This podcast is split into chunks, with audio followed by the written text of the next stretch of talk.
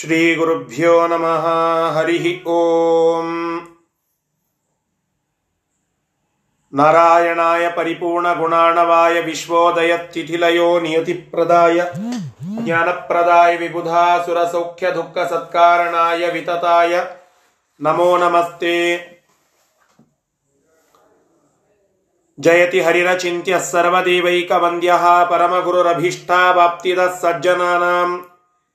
ನಿಖಿಲ ಗುಣಗಣಾಣೋ ನಿತ್ಯ ನಿರ್ಮುಕ್ತ ದೋಷಃ ಸರಸಿಜ ನಯನೋಸೌ ಶ್ರೀಪತಿರ್ಮಾನದೂನಃ. ಅಸ್ಮದ್ಗುರು ಸಮಾರಂಭಾಂ ಟೀಕಾಕೃತ್ಪಾದ ಮಧ್ಯಮಾಂ ಶ್ರೀಮದಾಚಾರ್ಯ ಪರ್ಯಂತಾಂ ವಂದೇ ಗುರು ಪರಂಪರಾಂ ವಿದ್ಯಾಪೀಠ ವಿಧಾತಾರಂ ವಿದ್ಯಾವಾರಿಧಿ ಚಂದಿರಂ ವಿದ್ಯಾರ್ಥಿ ವತ್ಸಲಂ ವಂದೇ ಮಹಾಮಹಿಮ ಸದ್ಗುರುಂ. ಶ್ರೀ ಗುರುಭ್ಯೋ ನಮಃ. ಹರಿ ಓಂ.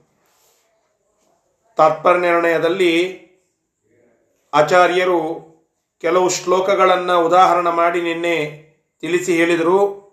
ಪರಮಾತ್ಮ ಎರಡು ಉದ್ದೇಶಗಳಿಂದಾಗಿ ತಾನು ಗುಣಪರಿಪೂರ್ಣನಾದರೂ ದೋಷ ದೂರನಾದರೂ ಕೂಡ ಕೆಲವೊಮ್ಮೆ ದೋಷ ಉಳ್ಳವನಾಗಿ ನಾಟಕ ಮಾಡುತ್ತಾನೆ, ಕೆಲವೊಮ್ಮೆ ಗುಣ ಇಲ್ಲದಂತೆ ತೋರುತ್ತಾನೆ. ಅದಕ್ಕೆ ಹಿನ್ನೆಲೆ ಇಷ್ಟೇ. ಕೆಲವು ಅಯೋಗ್ಯರಾದಂತಹ ಜನರಿಗೆ ಮೋಹನ ಮಾಡಲಿಕ್ಕೆ, ಅಜ್ಞಾನಿಗಳ ಮೋಹನಕ್ಕಾಗಿ ಅಂತ ಒಂದರ್ಥ. ಇನ್ನಿನ್ನೊಂದು ಮರ್ತ್ಯ ಶಿಕ್ಷಣಕ್ಕಾಗಿ, ಮನುಷ್ಯನಾಗಿ ವರ್ತನ ಮಾಡಿದ್ಯಾಕೆ ಅಂತಂದರೆ ಮನುಷ್ಯರಿಗೆ ಶಿಕ್ಷಣವನ್ನು ಕೊಡಬೇಕು ಅನ್ನುವ ಉದ್ದೇಶದಿಂದ. ಈ ಎರಡು ಉದ್ದೇಶಗಳಿಗಾಗಿ ಪರಮಾತ್ಮ ಅಲ್ಲಿ ಮರ್ ಮರ್ತ್ಯಾವತಾರ ಸ್ವೀಹ ಮರ್ತ್ಯ ಶಿಕ್ಷಣಂ ಅಂತ ಹೇಳಿದಂತೆ ಮನುಷ್ಯರಂತೆ ತೋರ್ತಾನೆ, ದೋಷಗಳುಳ್ಳವನಾಗಿ ಕಾಣಿಸ್ತಾನೆ ಇದರ ಉದ್ದೇಶ ಇವೆರಡು ಮಾತ್ರ. ಅವನು ಸರ್ವೇಶ್ವರ, ಅವನು ಸ್ವತಂತ್ರ, ಅವನು ಸರ್ವಶಕ್ತಿಯನ್ನ ಉಳ್ಳವನು, ಅವನು ಸರ್ವಜ್ಞನಾಗಿದ್ದಾನೆ. ಆದರೂ ಕೂಡ ಕೆಲವೊಮ್ಮೆ ಲಿಂಗ ಪ್ರತಿಷ್ಠಾಪನ ಮಾಡಿದ್ದು ಬರುತ್ತದೆ. ಕೆಲವೊಮ್ಮೆ ಶಿವನಿಗೆ ನಮಸ್ಕಾರ ಮಾಡಿದ್ದು ಬರುತ್ತದೆ. ಕೆಲವು ಋಷಿಗಳಿಗೆ ನಮಸ್ಕಾರ ಮಾಡಿದ್ದು ಬರುತ್ತದೆ. ಇವೆಲ್ಲವನ್ನ ನಾವು ನೋಡಲಾಗಿ ಏನು ಅರ್ಥ ಮಾಡಿಕೊಳ್ಳುತ್ತೇವೆ ಅಂತಂದ್ರೆ, ಸಾಮಾನ್ಯ ಅರ್ಥ ಏನಾಗಿ ಬಿಡುತ್ತದೆ ಅಂತಂದ್ರೆ, ಪರಮಾತ್ಮ ದೋಷ ಉಳ್ಳವನಾಗಿದ್ದಾನೆ ಅಂತ ಅರ್ಥ ಆಗ್ತದೆ. ಅದು ಹಾಗಲ್ಲ. ಅಲ್ಲಿ ಇರುವಂತಹದ್ದು ಜನಾನಾಂ ವಿಮೋಹಾಯ. ಜನರಿಗೆ ಮೋಹನ ಮಾಡಲಿಕ್ಕೆ ಯಾರು ಅಜ್ಞರಾಗಿದ್ದಾರೋ ಅವರನ್ನು ಮೋಹನ ಮಾಡುವ ಒಂದು ಉದ್ದೇಶ ಎಂಬುದಾಗಿ ಇಲ್ಲಿ ನಮಗೆ ನಿನ್ನೆ ತಿಳಿಸಿದ್ದಾರೆ. ಅದರ ಮುಂದಿನ ಶ್ಲೋಕವನ್ನ ಇವತ್ತು ನೋಡೋಣ. ತಸ್ಮಾದ್ಯೋ ಮಹಿಮಾ ವಿಷ್ಣೋ. ತಸ್ಮಾದ್ಯೋ ಮಹಿಮಾ ವಿಷ್ಣೋ. ಸರ್ವಶಾಸ್ತ್ರೋದಿತ ಸಹಿ. ಸರ್ವಶಾಸ್ತ್ರೋದಿತ ಸಹಿ. ನಾಣ್ಯತ ಇತ್ಯೇಷ ಶಾಸ್ತ್ರಾಣಾಂ. ನಾಣ್ಯತ ಇತ್ಯೇಷ ಶಾಸ್ತ್ರಾಣ. ನಿರ್ಣಯ ಸಮುದಾಹೃತಃ. ನಿರ್ಣಯ ಸಮುದಾಹೃತ. ಆದ್ದರಿಂದ ತಸ್ಮಾತ್, ಆದ್ದರಿಂದ ಯೋ ಮಹಿಮಾ ವಿಷ್ಣೋ ಸರ್ವಶಾಸ್ತ್ರೋದಿತ ಸಹಿ. ಯಾವುದು ಪರಮಾತ್ಮನ, ವಿಷ್ಣು ಪರಮಾತ್ಮನ ಮಹಿಮೆಯಾಗಿದೆಯೋ, ಸರ್ವಶಾಸ್ತ್ರಗಳಲ್ಲಿ ಅದೇ ಹೇಳಲ್ಪಟ್ಟಿದೆ. ಯಾವುದು ಮಹಿಮಾ, ದೋಷ, ದೂರತ್ವ ಗುಣ ಪರಿಪೂರ್ಣತ್ವ ಅಂತ ಏನಿವೆ ಅಲ್ಲ, ಅವೇ ಎಲ್ಲ ಶಾಸ್ತ್ರಗಳ ನಿರ್ಣಯ ಅದನ್ನೇ ಸಕಲ ಶಾಸ್ತ್ರಗಳಲ್ಲಿ ತಿಳಿಸಿದ್ದು. ಮತ್ತೆ ಮಹಾಭಾರತದಲ್ಲಿ ಯಾಕೆ ಹೀಗೆ ಬಂತು ಅಂತ ಕೇಳಿದರೆ ಅದಕ್ಕೆ ಹಿಂದೆ ಹೇಳಿದಂತೆ ಮರ್ತ್ಯ ಶಿಕ್ಷಣ ಮತ್ತು ಅಜ್ಞರ ವಿಮೋಹನ. ಇಷ್ಟು ಮಾತ್ರ. ನಾಣ್ಯತ ಬೇರೇನೂ ಇಲ್ಲ ಅಲ್ಲಿ. ಶಾಸ್ತ್ರಾಣಾಂ ನಿರ್ಣಯ ಸಮುದಾಹೃತ. ಈ ವಿಚಾರವನ್ನ ಶಾಸ್ತ್ರಗಳ ನಿರ್ಣಯ ಅಂತ ಪಂಡಿತರು ಚೆನ್ನಾಗಿ ಅರಿತು, ತಿಳಿದು ಮಥನ ಮಾಡಿ ನಿರ್ಣಯ ಮಾಡಿದ್ದಾರೆ. ಶಾಸ್ತ್ರದ ಸಂದೇಶ ಏನಾಯಿತು? ಪರಮಾತ್ಮ ಗುಣ ಪರಿಪೂರ್ಣನಾಗಿದ್ದಾನೆ ದೋಷ ದೂರನಾಗಿದ್ದಾನೆ ಇದೇ ವಿಚಾರವನ್ನ ಸಕಲ ಶಾಸ್ತ್ರಗಳು, ಶ್ರುತಿಗಳು ಪ್ರತಿಪಾದನ ಮಾಡುತ್ತವೆ. ಬೇರೆ ಏನೂ ಇಲ್ಲ ಅಲ್ಲಿ. ಇದೇ ಶಾಸ್ತ್ರಗಳ ಸಂದೇಶ, ಇದೇ ಶಾಸ್ತ್ರದ ನಿರ್ಣಯ ಎಂಬುದಾಗಿ ಪರಮಾತ್ಮನ ವಿಚಾರಕವಾಗಿ ಈ ನಿರ್ಣಯವನ್ನ ನಮಗೆ ಜ್ಞಾನಿಗಳು ಚೆನ್ನಾಗಿ ತಿಳಿಸಿಕೊಡುತ್ತಾರೆ. ಅವರು ಅದನ್ನೇ ಒಪ್ಪಿದ್ದಾರೆ, ನಿಶ್ಚಯವಾಗಿ ತಿಳಿದಿದ್ದಾರೆ ಎಂಬುದಾಗಿ ಇಲ್ಲಿ ಆ ವಿಷಯವನ್ನು ಆಚಾರ್ಯರು ತಿಳಿಸಿದರು. ಇಷ್ಟು ಪರಮಾತ್ಮನ ದೋಷ ದೂರನಾಗಿದ್ದಾನೆ ಅನ್ನೋದಕ್ಕೆ ಇದೆಲ್ಲ ನಿರೂಪಣ ಮಾಡಿದಂತಾಯಿತು. ಇನ್ನ ಮಹಾಭಾರತ ಕೆಲವೊಮ್ಮೆ ಕೆಲವರಿಗೆ, ಕೆಲವೊಂದು ರೀತಿಯಿಂದ ತೋರುತ್ತದೆ. ಒಬ್ಬರಿಗೆ ಮಹಾಭಾರತದಲ್ಲಿ ಕರ್ಣನ ಪಾತ್ರ ಬಹಳ ರುಚಿ ಹತ್ತದೆ. ಕೆಲವರಿಗೆ ಮಹಾಭಾರತದಲ್ಲಿ ಭೀಷ್ಮಾಚಾರ್ಯರ ಪಾತ್ರ ಬಹಳ ರುಚಿ ಹತ್ತದೆ. ಹೀಗೆ ಒಂದೊಂದು ಒಂದೊಂದು ವಿಚಾರಗಳನ್ನು ನೋಡಿದಾಗ ಒಂದೊಂದು ರೀತಿಯಿಂದ ತೋರುತ್ತದೆ ಅದು. ಬೇರೆ ಬೇರೆ ಅರ್ಥಗಳು ಅಲ್ಲಿ ಉಂಟಾಗ್ತದೆ. ಮತ್ತು ಹೀಗೆ ಭಿನ್ನಾರ್ಥಗಳಿವೆ ವಿಭಿನ್ನ ಅರ್ಥಗಳಿವೆ ಅಂತ ನೀವು ಕೇಳಿದರೆ ಅದರ ಬಗ್ಗೆ ಒಂದಿಷ್ಟು ಮಾತುಗಳನ್ನು ಆಚಾರ್ಯರು ಇಲ್ಲಿ ತಿಳಿಸಿಕೊಡುತ್ತಾರೆ. ಆ ವಿಷಯವನ್ನು ಮುಂದೆ ಹೇಳುತ್ತಾ ಇದ್ದಾರೆ. ಭಾರತಾರ್ಥಸ್ತ್ರಿಧ ಪ್ರೋಕ್ತ. ಭಾರತಾರ್ಥಸ್ತ್ರಿಧ ಪ್ರೋಕ್ತ.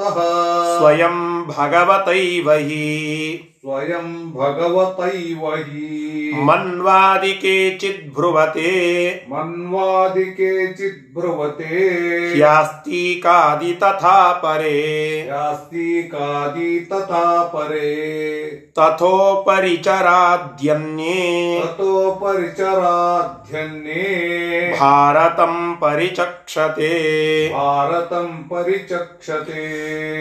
भारतार्थस्त्रिधा प्रोक्तः। ಭಾರತದ ಅರ್ಥವನ್ನ ಮೂರು ಪ್ರಕಾರವಾಗಿ ನಾವು ತಿಳಿಯಬಹುದು ಅಂತ ವೇದ ಭಗವತ ಇವ.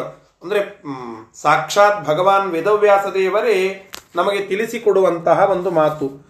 ಮಹಾಭಾರತ ಮಿನಿಮಮ್ ಮೂರು ಅರ್ಥಗಳನ್ನಾದರೂ ಅದು ಹೊಂದಿದೆ ಅಂತ ಅಲ್ಲಿಯ ತಾತ್ಪರ್ಯವನ್ನ ನಮಗೆ ತಿಳಿಸಿಕೊಡ್ತಾ ಇದ್ದಾರೆ ಆಚಾರ್ಯರು. ಅಂದರೆ, ಇದು ಮಹಾಭಾರತಕ್ಕೆ ಹಾಗೆ ನೋಡಿದರೆ ಮಿನಿಮಮ್ ಹರ್ ಹತ್ತು ಅರ್ಥಗಳನ್ನು ಹೇಳುತ್ತೇನೆ ಅಂತ ಶ್ರೀಮದಾಚಾರ್ಯರು ಹೇಳಿರುವಂತಹ ಮಾತುಂಟು.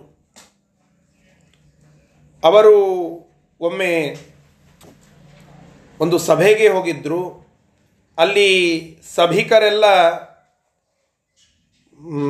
ಆಚಾರ್ಯರಿಗೆ ಚಾಲೆಂಜ್ ಮಾಡುತ್ತಾರೆ. ಚಾಲೆಂಜ್ ಮಾಡಿದಾಗ ವೇದಕ್ಕೆ ಎಷ್ಟರ್ಥ, ವಿಷ್ಣು ಸಹಸ್ರನಾಮಕ್ಕೆ ಎಷ್ಟರ್ಥ, ಮತ್ತು ಮಹಾಭಾರತಕ್ಕೆ ಎಷ್ಟರ್ಥ ಅನ್ನುವುದನ್ನು ಆಚಾರ್ಯರು ತಿಳಿಸ್ತಾರೆ. ಓಹೋ, ಹಾಗೆ ಹೇಳುತ್ತೀರಾ? ಅಷ್ಟು ಅರ್ಥಗಳನ್ನು ಹೇಳುತ್ತೀರಾ ನೀವು? ಅಂತ ಕೇಳಿದಾಗ ವಿಷ್ಣು ಸಹಸ್ರನಾಮದ ಒಂದೊಂದು ನಾಮಕ್ಕೆ ನೂರು ನೂರು ಅರ್ಥಗಳನ್ನು ತಿಳಿಸ್ತಾ ಹೋಗ್ತಾರೆ ಅಂತ ಆ ಪ್ರಸಂಗವನ್ನು ನಾವು ಸುಮಧ್ವವಿಜಯದಲ್ಲಿ ಕೇಳುತ್ತೇವೆ. ಆ ಪ್ರಸಂಗದಲ್ಲಿ ಒಂದು ಉದಾಹರಣೆ ಮಾಡುತ್ತಾರೆ. ಶಾಸ್ತ್ರದಲ್ಲಿ ಹೀಗೆ ಹೇಳಲ್ಪಟ್ಟಿದೆ. ಹೇಗೆ ಹೇಳಲ್ಪಟ್ಟಿದೆ ಅಂತ ಕೇಳಿದರೆ ತ್ರಯೋರ್ಥಾ ಸರ್ವವೇದೇಶು ದಶಾರ್ಥಾ ಸರ್ವಭಾರತೆ. ವಿಷ್ಣೋ ಸಹಸ್ರನಾಮಾಪಿ ನಿರಂತರ ಶತಾರ್ಥಕಂ. ಋಗ್ಭಾಷ್ಯ ಅಂತ ಒಂದು ಗ್ರಂಥ ಅದರಲ್ಲಿ ಬಂದಿರುವಂತಹ ಮಾತು ತ್ರಯೋರ್ಥಾ ಸರ್ವವೇದೇಶು ಎಲ್ಲ ವೇದದ ಮಂತ್ರಗಳಿಗೆ ಮೂರು ಅರ್ಥ ಮಿನಿಮಮ್ ಇವೆ. ಸರ್ವಭಾರತೆ ದಶಾರ್ಥ ಮಹಾಭಾರತದ ಶ್ಲೋಕ ಶ್ಲೋಕಗಳಿಗೆ ಹತ್ತರ್ಥ ಇವೆ. ವಿಷ್ಣೋ ಸಹಸ್ರ ನಾಮಾಪಿ. ವಿಷ್ಣುವಿನ ಸಾವಿರ ಹೆಸರುಗಳು ಅಂತ ಏನಿವೆ ಅಲ್ಲ ವಿಷ್ಣು ಸಹಸ್ರನಾಮ. ಆ ವಿಷ್ಣು ಸಹಸ್ರನಾಮದ ಒಂದೊಂದು ನಾಮಕ್ಕೆ, ವಿಷ್ಣುವಿನ ಒಂದೊಂದು ನಾಮಗಳಿಗೆ, ನಾಮಕ್ಕೆ ಹೆಸರಿಗೆ ಶತಾರ್ಥ ನೂರು ಅರ್ಥ ಇವೆ ಅಂತ ಹೇಳಿದಾಗ ಆಚಾರ್ಯರಿಗೆ ಅವರು ಚಾಲೆಂಜ್ ಮಾಡುತ್ತಾರೆ. ನೂರು ಅರ್ಥನ ಹೇಳಿ ನೋಡೋಣ ಅಂತ ಆಚಾರ್ಯರು ಮತ್ತೆ ಪ್ರತಿ ಸವಾಲನ್ನು ಹಾಕ್ತಾರೆ. ನಾನು ಹೇಳುತ್ತೇನೆ, ಮರಳಿ ನೀವು ಒಪ್ಪಿಸಬೇಕು ಅಂತ ಆಗ ಅಲ್ಲಿದ್ದಂತಹ ಎಲ್ಲ ಪಂಡಿತರು ಸೋಲ್ತಾರೆ ಅಂತನ್ನುವ ಪ್ರಸಂಗ ಅಲ್ಲಿ ಬರ್ತದೆ. ಆದರೆ ಇಲ್ಲಿ ನಾವು ಗಮನಿಸಬೇಕಾದದ್ದು ಹತ್ತು ಅರ್ಥ ಅಂತ ಆಚಾರ್ಯರು ಹೇಳಿದ್ದು. ಮತ್ತು ಇಲ್ಲಿ ಮೂರು ಅರ್ಥ ಅಂತ ವೇದವ್ಯಾಸ ದೇವರು ಹೇಳುತ್ತಾ ಇದ್ದಾರೆ. ಅಂದರೆ ವೇದವ್ಯಾಸ ದೇವರಿಗಿಂತ ಆಚಾರ್ಯರಿಗೆ ಹೆಚ್ಚು ಗೊತ್ತಿದೆ ಅಂತ ನೀವು ಹೇಳುತ್ತಾ ಇರುವ ವಿಚಾರವ ಅಂತ ಪ್ರಶ್ನೆ ಮಾಡಿಕೊಂಡ್ರೆ ಅದಕ್ಕೆ ಟಿಪ್ಪಣಿಕಾರರು ಈ ಕ್ವಶನನ್ನು ಮಾಡಿಕೊಂಡು ಅದಕ್ಕೆ ಉತ್ತರವನ್ನು ಕೊಟ್ಟು ಬಿಡ್ತಾರೆ. ಹತ್ತರ್ಥ ಶ್ರೀಮದಾಚಾರ್ಯರ ಯೋಗ್ಯತೆಗೆ. ವೇದವ್ಯಾಸ ದೇವರು ಸಾಮಾನ್ಯವಾಗಿ ಹೇಳಿದ್ದು. ಸಾಮಾನ್ಯ ಅವರವರ ಯೋಗ್ಯತಾನುಸಾರವಾಗಿ ನೋಡಿದಾಗ ಮಿನಿಮಮ್ ಮೂರರ್ಥ. ಮಿನಿಮಮ್ ಮೂರರ್ಥವಾದರೂ ತಿಳಿದುಕೊಳ್ಳಬಹುದು. ಯೋಗ್ಯತೆಯಲ್ಲಿ ಭಾರಿ ಇರತಕ್ಕಂತಹ ವಾಯುದೇವರಿಗೆ ಅವರಿಗೆ ಹತ್ತು ಅರ್ಥವೂ ಗೋಚರವಾಗುವಂತಹದ್ದು ಸಾಮಾನ್ಯ. ವೇದವ್ಯಾಸ ದೇವರು ಅಲ್ಲಿ ಉಲ್ಲೇಖ ಮಾಡಿದ್ದು ಸಾಮಾನ್ಯ ಮನುಷ್ಯರನ್ನು ನಾವು ಲೆಕ್ಕಕ್ಕೆ ತೆಗೆದುಕೊಂಡಾಗ ಮೂರು ಅರ್ಥವಾದರೂ, ಆ, ಒಂದು ಮಹಾಭಾರತದ ಶ್ಲೋಕಕ್ಕೆ ಗೋಚರವಾಗುವಂತಹದ್ದಿದೆ ಎಂಬುದಾಗಿ ಅಲ್ಲಿ ತಿಳಿಸಿರುವಂಥದ್ದು ಅಂತ ಅದಕ್ಕೊಂದು ನಿರ್ಣಯವನ್ನು ಕೊಡುತ್ತಾರೆ. ಆ ವಿಷಯವನ್ನು ನಾವಿಲ್ಲಿ ಗಮನಿಸಿಕೊಳ್ಳಬೇಕು. ಒಟ್ಟಾರೆಯಾಗಿ ಇಲ್ಲಿ ಏನು ಹೇಳದಂತಾಯಿತು ಅಂದರೆ, ಭಾರತಾರ್ಥ ಸ್ತ್ರಿಧಾ ಪ್ರೋಕ್ತ ಭಾರತದ ಅರ್ಥ ಮಹಾಭಾರತಕ್ಕೆ ಅರ್ಥ ಹೇಳುವಾಗ ಮೂರು ಪ್ರಕಾರವಾಗಿ ಅರ್ಥವನ್ನು ನಾವು ಹೇಳಬಹುದು. ಯಾರು ಹೇಳಿದ್ದಾರೆ ಇದನ್ನು? ಸ್ವಯಂ ಭಗವತ ಏವ ಹಿ. ಸ್ವತಃ ವೇದವ್ಯಾಸ ದೇವರೇ ಆ ವಿಚಾರವನ್ನು ನಮಗೆ ತಿಳಿಸಿದ್ದಾರೆ. ಅಂದರೆ ಈ ಮಹಾಭಾರತ ವಿಷ್ಣು ಪರ ಅಂತ ನೀವು ಯಾಕೆ ಹೇಳುತ್ತೀರಿ? ಧರ್ಮರಾಜಾದಿ ಪಾಂಡವರ ಪರ ಅಂತ ಹೇಳಿ. ಅಥವಾ ಬೇರೆ ಬೇರೆ ವಿಷಯಗಳಲ್ಲಿ ಬರ್ತವೆ ಅವುಗಳ ಪರ ಅಂತ ಹೇಳಿ, ವಿಷ್ಣು ಪರ ಅಂತ ಯಾಕೆ ಹೇಳುತ್ತೀರಿ ಅಂತ ಪ್ರಶ್ನೆ ಮಾಡಿದರೆ ಅದಕ್ಕೆ ಮೂರು ಅರ್ಥ ಇವೆ. ಅದರಲ್ಲಿ ಹೇಗೆ ಅರ್ಥವನ್ನು ಕಂಡುಹಿಡಿಬೇಕು, ತಿಳಿದುಕೊಳ್ಳಬೇಕು ಎಂಬುವುದನ್ನು ಇಲ್ಲಿ ನಮಗೆ ತಿಳಿಸಿಕೊಡ್ಲಿಕ್ಕಾಗಿ ಇವೆಲ್ಲ ವಿಚಾರಗಳನ್ನು ಹೇಳುತ್ತಾ ಇದ್ದಾರೆ. ನೋಡಿ, ಸಾಮಾನ್ಯ ಮಹಾಭಾರತದ ಸೀರಿಯಲ್ ನೋಡಿದಾಗ, ಮಹಾಭಾರತದ ಪುಸ್ತಕಗಳನ್ನು ಓದಿದಾಗ ಈ ಎಲ್ಲ ಗೂಢ ವಿಷಯಗಳು ನಮಗೆ ಗೊತ್ತಾಗೋದಿಲ್ಲ. ತಾತ್ಪರ್ಯ ನಿರ್ಣಯ ಓದಿದಾಗ ಮಾತ್ರ ಎಲ್ಲ ವಿಚಾರಗಳು ಗೋಚರವಾಗುವಂತಹದ್ದು. ಒಂದು ಮಹಾಭಾರತದ ಶ್ಲೋಕಕ್ಕೆ ಮೂರು ಅರ್ಥ. ಯಾವ್ಯಾವವು? ಅನ್ನೋದನ್ನು ಹೇಳುತ್ತಾ ಇದ್ದಾರೆ. ಮನ್ವಾದಿ ಕೇಚಿತ್ ಬ್ರುವತೆ. ಕೆಲವರು ಅದಕ್ಕೆ ಮನ್ವಾದಿ ಅರ್ಥ ಅಂತ ಹೇಳುತ್ತಾರೆ. ಹಿ ಆಸ್ತಿಕಾದಿ ತಥಾ ಪರೆ ತಥಾ ಅದೇ ರೀತಿಯಾಗಿ ಪರೆ ಮತ್ತೊಬ್ಬರು ಮತ್ತು ಕೆಲವರು ಆಸ್ತಿಕಾದಿ ಅರ್ಥ ಅಂತ ಹೇಳುತ್ತಾರೆ. ತಥಾ ಉಪಚರಾದಿ ಅನ್ನೇ. ಇನ್ನು ಕೆಲವು ಅನ್ಯ ಜನರು ಉಪಚರಾದಿ ಅರ್ಥ ಇದೆ ಅಂತ ಹೇಳುತ್ತಾರೆ. ಭಾರತಂ ಪರಿಚಕ್ಷತೆ. ಈ ಪ್ರಕಾರವಾಗಿ ಆ ಮಹಾಭಾರತವನ್ನು ನಾವು ತಿಳಿದುಕೊಳ್ಳಲಿಕ್ಕೆ ಈ ಪ್ರಕಾರವಾಗಿ ಮೂರು ಅರ್ಥಗಳುಂಟು ಎಂಬುವಂತಹದ್ದು ವೇದವ್ಯಾಸದೇವರ ಮಾತು. ಮನ್ವಾದಿ ಅರ್ಥ ಆಸ್ತಿಕಾದಿ ಅರ್ಥ ಉಪರಿಚರಾದಿ ಅರ್ಥ ಎಂಬುದಾಗಿ ಮೂರು ಅರ್ಥಗಳನ್ನು ಇಲ್ಲಿ ನಾವು ಹೇಳುತ್ತೇವೆ. ಇವುಗಳ ವ್ಯಾಖ್ಯಾನ ಬೇರೆ ಬೇರೆ ರೀತಿಯಾಗಿ ತಪ್ಪಾಗಿಯೂ ಕೂಡ ಅನೇಕ ಪುಸ್ತಕಗಳಲ್ಲಿ ಆದದ್ದುಂಟು. ಕೆಲವರು ಕೆಲವು ಗಂಧರ್ವರ ಕಥೆ ಹೀಗೆ ಬೇರೆ ಬೇರೆ ಅರ್ಥಗಳನ್ನು ಅದಕ್ಕೆ ಹೊಂದಿಸ್ತಾರೆ. ಮನ್ವಾದಿ ಅಂದರೆ ಬೇರೆ ಅರ್ಥ ಹೀಗೆ ಹೇಳುತ್ತಾರೆ.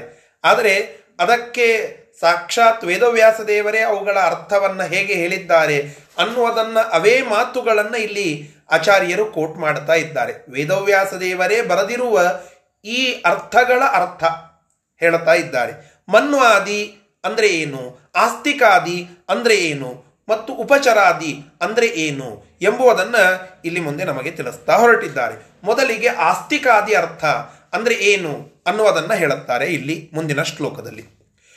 ಸಕೃಷ್ಣಾನ್ ಪಾಂಡವಾನ್ ಗೃಹ್ಯ. ಸಕೃಷ್ಣಾನ್ ಪಾಂಡವಾನ್ ಗೃಹ್ಯ. ಯೋಯಮರ್ಥ ಪ್ರವರ್ತತೆ ಯೋಯಮರ್ಥ ಪ್ರವರ್ತತೆ ಪ್ರಾತಿಲೋಮ್ಯಾದಿ ವೈಚಿತ್ರ್ಯಾತ್ ಪ್ರಾತಿಲೋಮ್ಯಾದಿ ವೈಚಿತ್ರ್ಯಾತ್ ತಮಾಸ್ತೀಕಂ ಪ್ರಚಕ್ಷತೆ.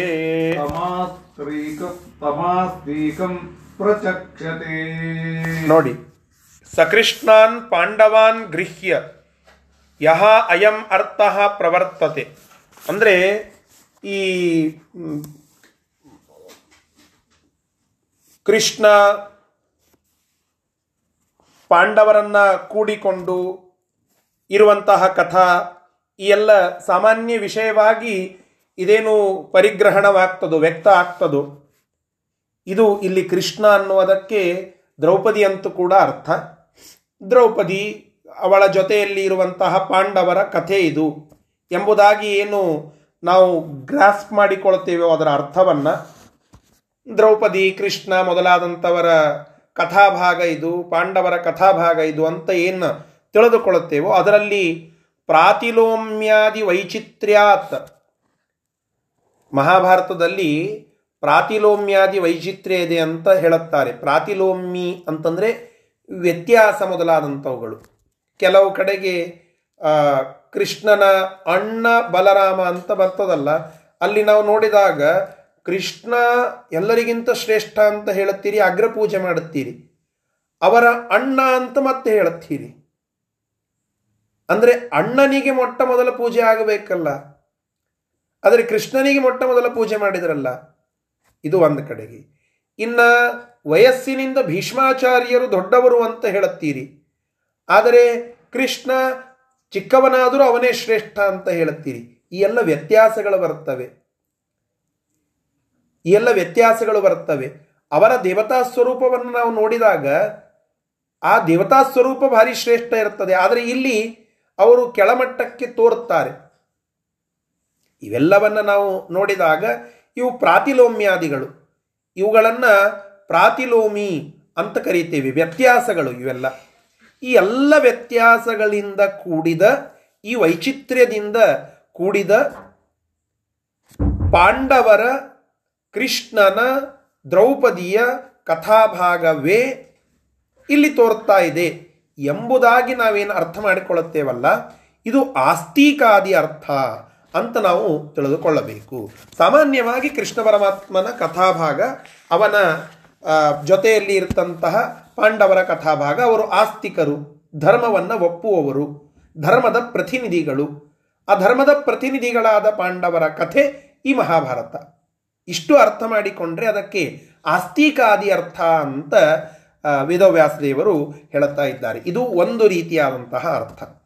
ಇನ್ನು ಮನ್ವಾದಿ ಅರ್ಥ ಅಂತ ಇನ್ನೊಂದು ಪ್ರಕಾರವಾದ ಅರ್ಥ. ಆ ಮನ್ವಾದಿ ಅರ್ಥ ಅಂದರೆ ಏನು? ಅದನ್ನು ಇಲ್ಲಿ ಹೇಳುತ್ತಾ ಇದ್ದಾರೆ ಮುಂದಿನ ಶ್ಲೋಕದಲ್ಲಿ. ಧರ್ಮೋ ಭಕ್ತ್ಯಾದಿ ದಶಕಃ. ಧರ್ಮೋ ಭಕ್ತ್ಯಾದಿದಶಕಃ ಶ್ರುತಾದಿಶೀಲವೈನಯೌ. ಶ್ರುತಾದಿಶೀಲವೈನಯೌ. ಸಬ್ರಹ್ಮಕಾಸ್ತು ತೇ ಯತ್ರ. ಬ್ರಹ್ಮಕಾಸ್ತು ತೇ ಯತ್ರ.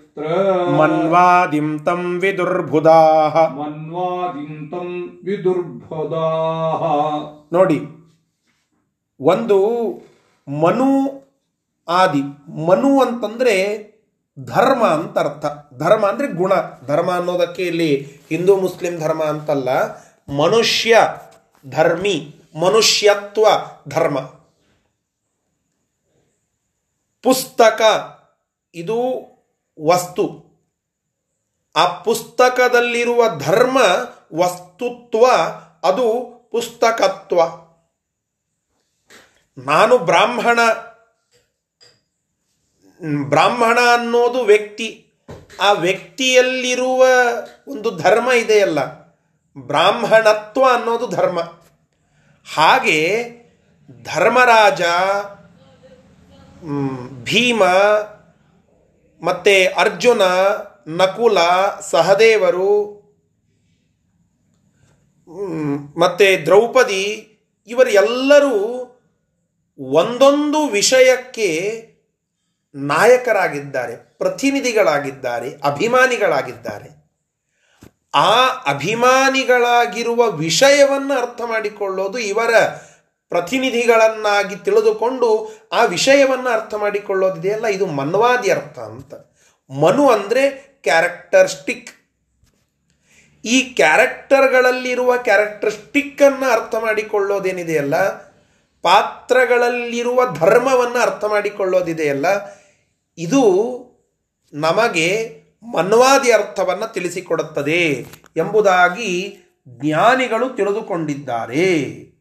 ಇದನ್ನ ಇಲ್ಲಿ ಹೇಳುತ್ತಾ ಇದ್ದಾರೆ. ಸ್ವಲ್ಪ ಎಕ್ಸ್ಪ್ಲೇನ್ ಮಾಡುತ್ತೇನೆ ಇದನ್ನು.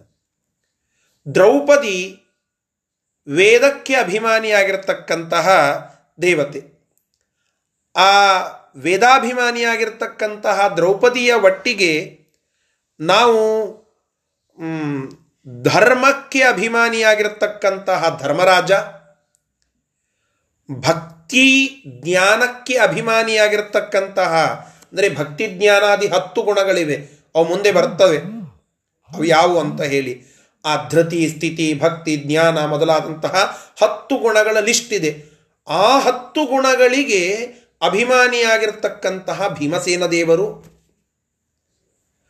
ಮತ್ತೆ ಇಲ್ಲಿ ಅರ್ಜುನ, ಶ್ರವಣ ಮನನ ನಿಧಿಧ್ಯಾಸನ ಈ ಮೂರು ಮೋಕ್ಷಕ್ಕೆ ಇರುವ ಮೂರು ಉಪಾಯಗಳು ಸಾಲ್ಕೆ ಇವೆ ಶ್ರವಣದಿಂದ ಮನನ ಸಿಗ್ತದೆ, ಮನನದಿಂದ ನಿಧಿಧ್ಯಾಸನ ಬರ್ತದೆ, ನಿಧಿಧ್ಯಾಸನದಿಂದ ಮೋಕ್ಷ ಬರ್ತದೆ. ಈ ಮೂರಕ್ಕೆ ನಿಯಾಮಕರಾಗಿರುವಂಥವರು ಆ ಅರ್ಜುನ.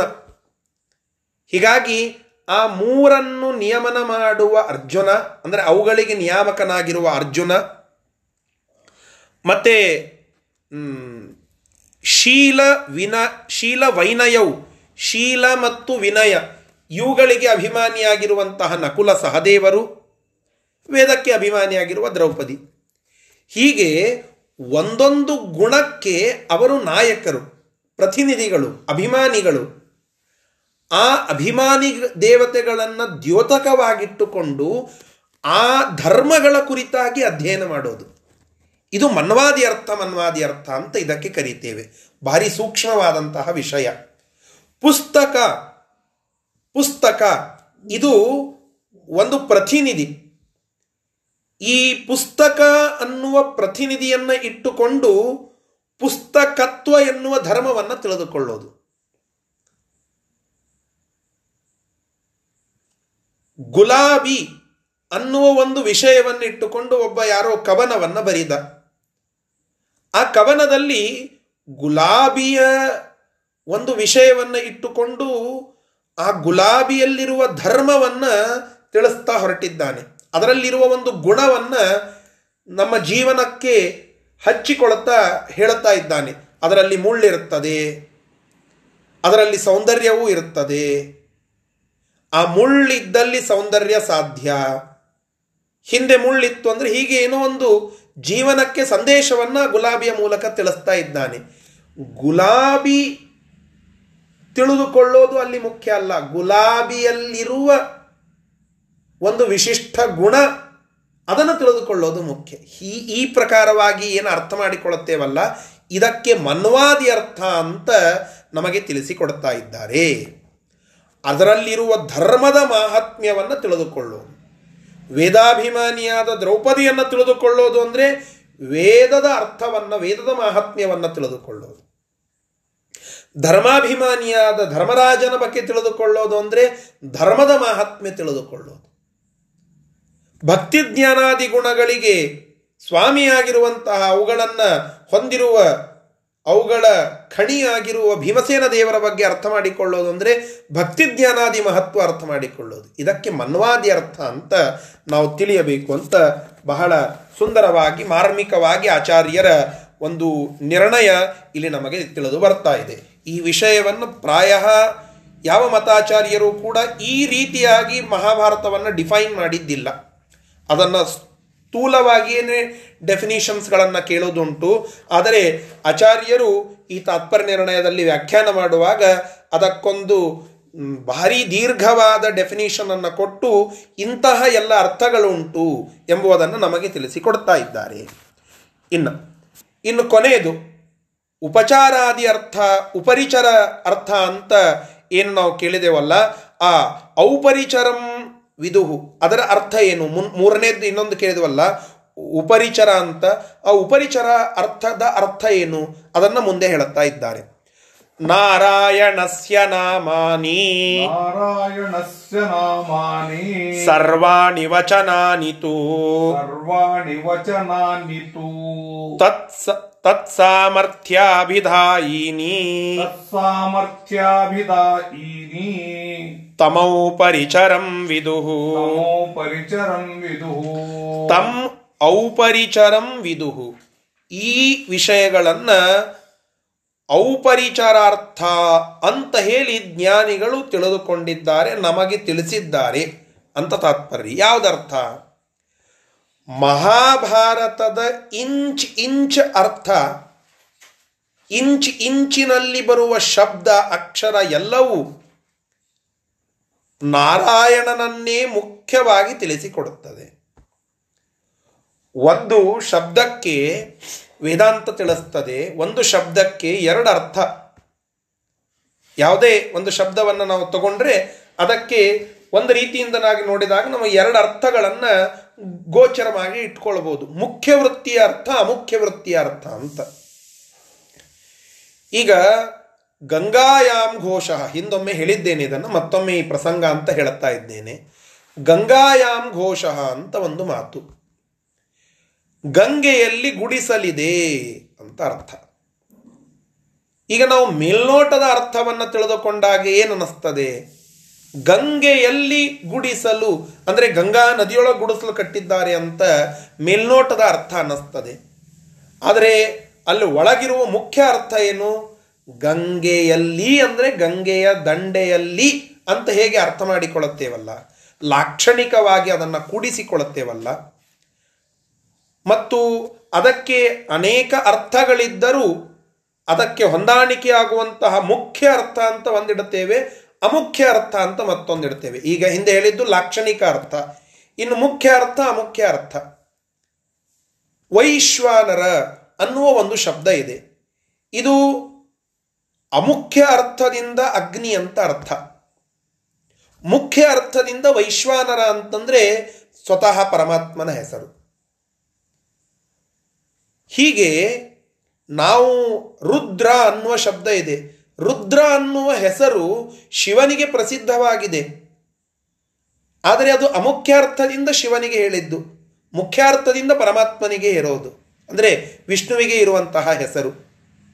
ಇವುಗಳನ್ನೆಲ್ಲ ಬ್ರಹ್ಮಸೂತ್ರ ಭಾಷ್ಯದ ಮೊಟ್ಟ ಮೊದಲ ಅಧ್ಯಾಯ ಸಮನ್ವಯ ಅಧಿಕರಣದಲ್ಲಿ, ಮೊದಲನೇ ಅಧ್ಯಾಯದ ಒಂದು ಭಾಗ ಸಮನ್ವಯಾಧ್ಯಾಯ ಅಂತ ಹೇಳಿ, ಅದರಲ್ಲಿ ಸಮನ್ವಯವನ್ನು ಮಾಡಿ ತಿಳಿಸ್ತಾ ಇದ್ದಾರೆ. ಪ್ರತಿ ಹೆಸರು ಪರಮಾತ್ಮನಿಗೆ ಹೇಗೆ ಕೂಡುತ್ತವೆ ಅಂತ. ನಾಮಾನಿ ಸರ್ವಾಣಿ, ವಚನಾನಿ, ಎಲ್ಲ ಹೆಸರುಗಳು, ಎಲ್ಲ ಮಾತುಗಳು, ಎಲ್ಲ ಶ್ಲೋಕಗಳು ಅದು ಸ್ವತಃ ನಾರಾಯಣನ ಮುಖ್ಯ ಅರ್ಥವನ್ನು ಹೊಂದಿರೋದು, ಮುಖ್ಯ ವೃತ್ತಿಯಿಂದ ಹೇಳುತ್ತಾ ಇರೋದು ನಾರಾಯಣನಿಗೆ. ನನ್ನ ಹೆಸರು ಜಯತೀರ್ಥ. ಆ ಹೆಸರು ಮುಖ್ಯವಾಗಿ ಇರೋದು ಪರಮಾತ್ಮನದ್ದೇ, ನಂತರ ಗುರುಗಳದ್ದು, ಅನಂತರ ನನ್ನದು. ಅಮುಖ್ಯ ವೃತ್ತಿಯಿಂದ ನನ್ನ ಹೆಸರು ಜಯತೀರ್ಥ, ಮುಖ್ಯ ವೃತ್ತಿಯಿಂದ ಆ ಹೆಸರು ಪರಮಾತ್ಮನದ್ದು. ಹೀಗೆ ಪ್ರತಿ ಒಂದು ಅಕ್ಷರ, ಪ್ರತಿ ಒಂದು ಮಾತು ಅದರ ಲಾಕ್ಷಣಿಕ ಮುಖ್ಯ ಅರ್ಥ ಎಲ್ಲ ರೀತಿಯಿಂದ ನೋಡಿದಾಗ ಪರಮ ಮುಖ್ಯ ವೃತ್ತಿಯಿಂದ ಅದನ್ನು ತಿಳಿಸ್ತಾ ಹೊರಟಿರೋದು ಪರಮಾತ್ಮನನ್ನ ಹೊರತು ಮತ್ತೊಬ್ಬರನ್ನಲ್ಲ. ನಾರಾಯಣಸ್ಯ ನಾಮಾನಿ, ಸರ್ವಾಣಿ, ವಚನಾನಿತು, ತತ್ ಸಾಮರ್ಥ್ಯಾಭಿದಾಯಿನಿ, ತಂ ಔಪರಿಚರಂ ವಿದು. ಇದನ್ನು ಔಪರಿಚರಾರ್ಥ ಅಂತ ಕರೀತೇವೆ. ಎಲ್ಲ ವಿಷಯ, ಎಲ್ಲ ವಸ್ತು ಅದು ನಾರಾಯಣನನ್ನೇ ತಿಳಿಸುವ ಮುಖ್ಯ ಸಾಮರ್ಥ್ಯ ಹೊಂದಿದ್ದು. ಎಂಬರ್ಥದಲ್ಲಿ ನಾವು ಮಹಾಭಾರತ ಓದಿದರೆ ಅದು ಔಪರಿಚರಾರ್ಥ ಅಂತ ತಿಳಿದುಕೊಳ್ಳುತ್ತೇವೆ. ಹೀಗೆ ಮೂರು ಅರ್ಥ. ಒಂದು, ಸಾಮಾನ್ಯ ಕಥಾಭಾಗ ಪಾಂಡವರು ಆಸ್ತಿಕರು ಅಂತ, ಆಸ್ತಿಕಾದಿ ಅರ್ಥ. ಅವರಲ್ಲಿ ಅವರ ಪ್ರತಿನಿಧಿಯಾಗಿ ಇರುವ ಕ್ಯಾರೆಕ್ಟರಿಸ್ಟಿಕ್ ಅವರ ಗುಣ, ಅವರ ಧರ್ಮ ಅದನ್ನು ತಿಳಿಸುವ ಅರ್ಥ ಮನ್ವಾದಿ ಅರ್ಥ ಅಂತ ಹೇಳಿ. ಇನ್ನು ಈ ಎಲ್ಲ ವಿಷಯಗಳು ಕೂಡ ನಾರಾಯಣನನ್ನೇ ಮುಖ್ಯ ವೃತ್ತಿಯಿಂದ ತಿಳಿಸ್ತದೆ, ಅಮುಖ್ಯ ವೃತ್ತಿಯಿಂದ ಇವರನ್ನೆಲ್ಲ ತಿಳಿಸ್ತದೆ ಅಂತ ತಿಳಿದುಕೊಳ್ಳೋದು ಔಪರಿಚರಾರ್ಥ ಅಂತ ಕರಿತೇವೆ. ಈ ಪ್ರಕಾರವಾಗಿ ಮೂರು ಅರ್ಥಗಳುಂಟು. ಅಲ್ಲಿ ಒಂದು ಸಣ್ಣ ಪ್ರಶ್ನೆ ಬರ್ತದೆ. ಈ ಮನ್ವಾದಿ ಅರ್ಥ ಅಂತ ಹೇಳುತ್ತಾ ಹೊರಟಾಗ ಭಕ್ತಿ ಜ್ಞಾನಾದಿ ಗುಣಗಳು ಭೀಮಸೇನ ದೇವರಿಗೆ ಇದ್ದವು ಅವುಗಳ ನಿಯಾಮಕರು ಭೀಮಸೇನ ದೇವರು ಅಂತ. ಈ ಭೀಮಸೇನ ದೇವರೊಳಗಿದ್ದಂಥ ಗುಣಗಳು ಯಾವುವು ಅನ್ನುವುದನ್ನು ಸಣ್ಣ ಒಂದು ಶ್ಲೋಕ ಅದು ನಮಗೆ ತಿಳಿಸಿಕೊಡುತ್ತದೆ. ಆ ಮಹಾಭಾರತದ ಶ್ಲೋಕವನ್ನು ಇಲ್ಲಿ ಕೋಟ್ ಮಾಡುತ್ತಾ ಇದ್ದಾರೆ ಶ್ರೀಮದಾಚಾರ್ಯರು. ಯಾರು ಭೀಮಸೇನ ದೇವರು? ಭೀಮಸೇನ ದೇವರಲ್ಲಿ ಇದ್ದ ಆ ಹತ್ತು ಗುಣಗಳು ಅಂತ ಹೇಳಿದ್ರಲ್ಲ, ಅವುಗಳು ಯಾವುವು ಮುಖ್ಯ ಗುಣಗಳು ಯಾವುವು ಅಂತ ಕೇಳಿದರೆ ಅದಕ್ಕೆ ಇಲ್ಲಿ ಆ ಶ್ಲೋಕವನ್ನು ಮುಂದೆ ಕೋಟ್ ಮಾಡುತ್ತಾ ಇದ್ದಾರೆ. ಕೊನೆಗೆ ಹೇಳುತ್ತಾರೆ, ಇದಾದ ಕೂಡಲೇ ಇವೆಲ್ಲ ಹೇಳಿದ್ದ ಉದ್ದೇಶ ಏನು? ಮನ್ವಾದಿ ಅರ್ಥ ಅಸ್ತಿಕಾದಿ ಅರ್ಥ, ಮತ್ತು ಈ ಔಪರಿಚರಾದಿ ಅರ್ಥ ಅಂತ ಹೇಳಿದ್ರಲ್ಲ, ಆಯಿತು ಮೂರು ಅರ್ಥ ಇವೆ, ಮುಂದೇನು ಅಂತ ಕೇಳೋದಕ್ಕೆ ನಿರ್ಣಯವನ್ನು ಹೇಳುತ್ತಾರೆ ಮುಂದೆ. ಆದರೆ ಮಧ್ಯದಲ್ಲಿ ಒಂದು ಸಣ್ಣ ಪ್ರಶ್ನೆ ಬರುತ್ತದೆ, ಭೀಮಸೇನ ದೇವರಿಗೆ ಭಕ್ತಿಜ್ಞ ಧರ್ಮರಾಜನಿಗೆ ಧರ್ಮರಾಜನಿಗೆ ಧರ್ಮಾಭಿಮಾನಿ ಅಂತ ಹೇಳೋದರಲ್ಲಿ ಸಂಶಯ ಇಲ್ಲ.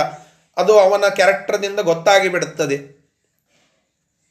ಇನ್ನು ಅರ್ಜುನ ಇಂದ್ರನ ಅಂಶ ಅಂತ ಹೇಳಿದಾಗ ಇಂದ್ರನಿಗೆ ಇರುವಂತಹ ಕೆಲವು ಅನಿಯಾಮಕತ್ವವನ್ನು ಅಲ್ಲಿ ಹೇಳಿದರೆ ಅದರೊಳಗೆ ಏನು ಪ್ರಶ್ನೆ ಇಲ್ಲ, ಮತ್ತು ಮುಂದೆಯೂ ಅದು ಡಿಸ್ಕಷನ್ ಆಗ್ತದೆ. ಇವೆಲ್ಲ ಸಂಶಯವನ್ನು ಹುಟ್ಟಿಸುವಂಥದ್ದಲ್ಲ ಆದರೆ ಭಕ್ತಿ ಜ್ಞಾನಾದಿ ಅಂತ ಆದಿ ಶಬ್ದವನ್ನು ಇಟ್ಟು ಹೇಳ್ತಾರಲ್ಲ ಹತ್ತು ಗುಣಗಳು ಅಂತ ಹೇಳುತ್ತಾರಲ್ಲ ಯಾವುವು? ಅಂತ ಒಂದು ಸಣ್ಣ ಪ್ರಶ್ನೆ ಬರುತ್ತದೆ. ಆ ವಿಷಯವನ್ನ ಇಲ್ಲಿ ಮುಂದೆ ನಮಗೆ ತಿಳಿಸಿಕೊಡ್ತಾ ಇದ್ದಾರೆ. ಭಕ್ತಿರ್ಜ್ಞಾನಂ ಸವೈರಾಗ್ಯಂ ಜ್ಞಾನಂ ಸ ವೈರಾಗ್ಯಂ. ಪ್ರಜ್ಞಾ ಮೇಧಾಧೃತಿ ಸ್ಥಿತಿ ಪ್ರಜ್ಞಾ ಯೋಗ ಪ್ರಾಣೋ ಬಲಂ ಚೈವ. ಯೋಗ ಪ್ರಾಣೋ ಬಲಂ ಚೈವ.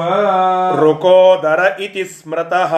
ರುಕೋದರ ಇತಿ ಸ್ಮೃತಃ. ನೋಡಿ ರುಕೋದರ ಅಂತ ಇವನನ್ನ ಕರಿಬೇಕು. ಅಂದ್ರೆ ಭೀಮಸೇನ ದೇವರಿಗೆ ಇರುವ ಒಂದು ಹೆಸರು ರುಕೋದರ ಅಂತ ಹೇಳಿ. ಆ ರುಕೋದರ ಅಂತ ಇವನನ್ನ ಕರಿಬೇಕು. ಭೀಮಸೇನ ದೇವರಿಗೆ ಈ ಹತ್ತು ಗುಣಗಳಿದ್ದವು. ಈ ಹತ್ತು ಗುಣವುಳ್ಳವ ಭೀಮಸೇನ. ಅಂತ ಹೇಳಿದರು. ಯಾವ ಹತ್ತು ಗುಣ? ಭಕ್ತಿ, ಜ್ಞಾನಂ, ಸವೈರಾಗ್ಯಂ ಜ್ಞಾನಂ.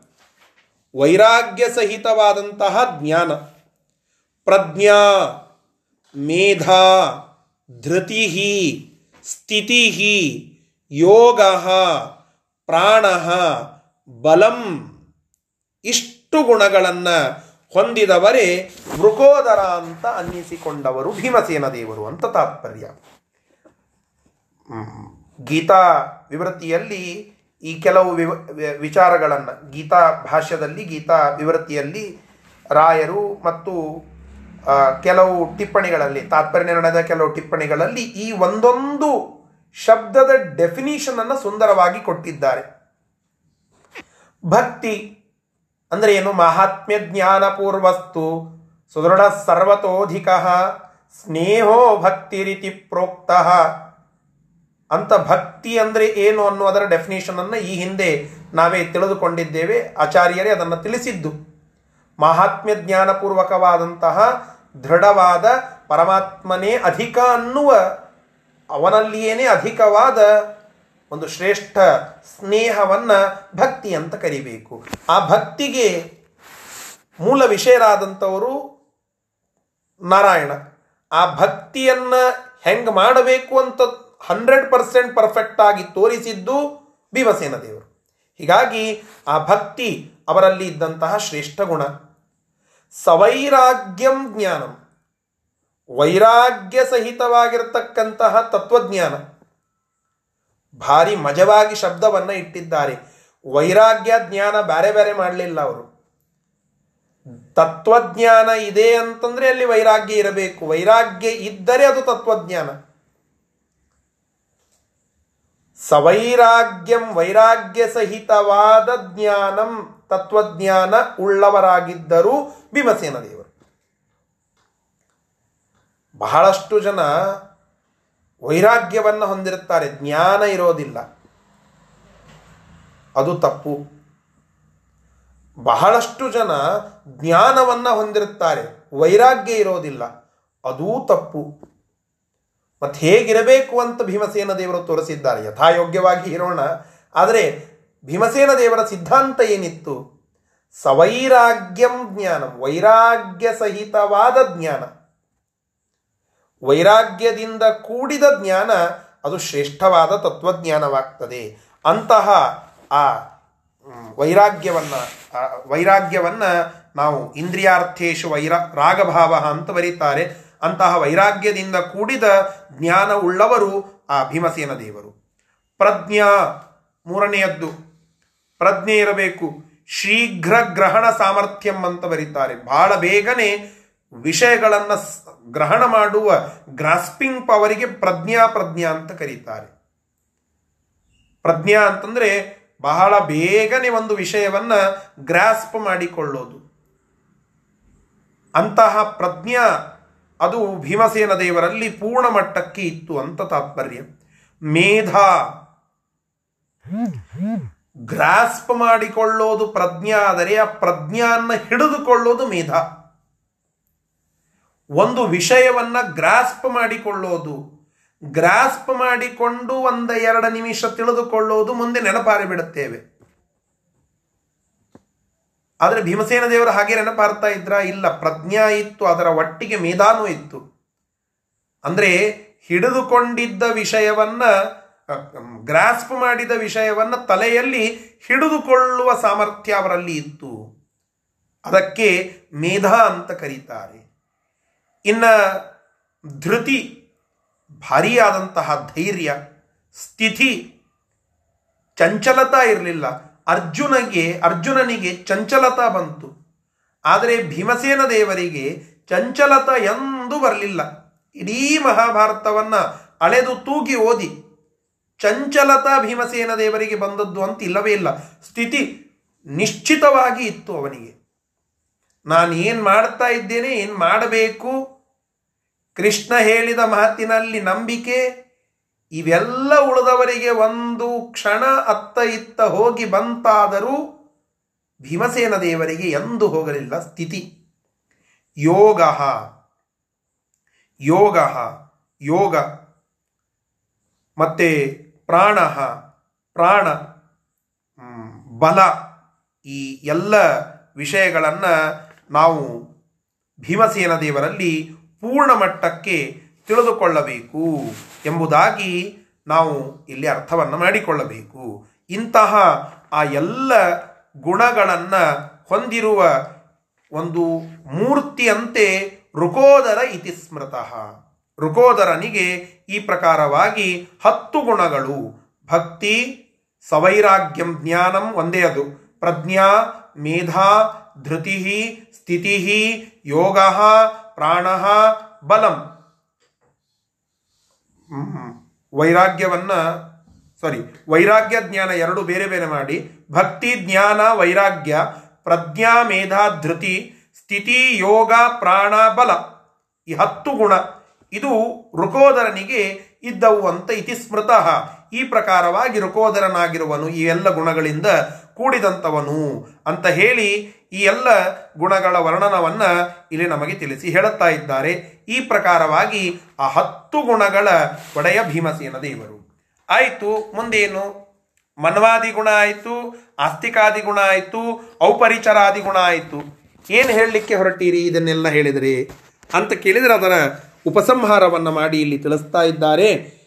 एतदृशात्मको वायुः एतादृशात्मको वायुः तस्मात् भीमस्तदात्मकः। तस्मात् भीमस्तदात्मकः। सर्वविद्या द्रौपदी तु सर्वविद्या द्रौपदी तु यस्मात् सैव सरस्वती। यस्मात् सैव सरस्वती। एतादृशात्मको वायुः।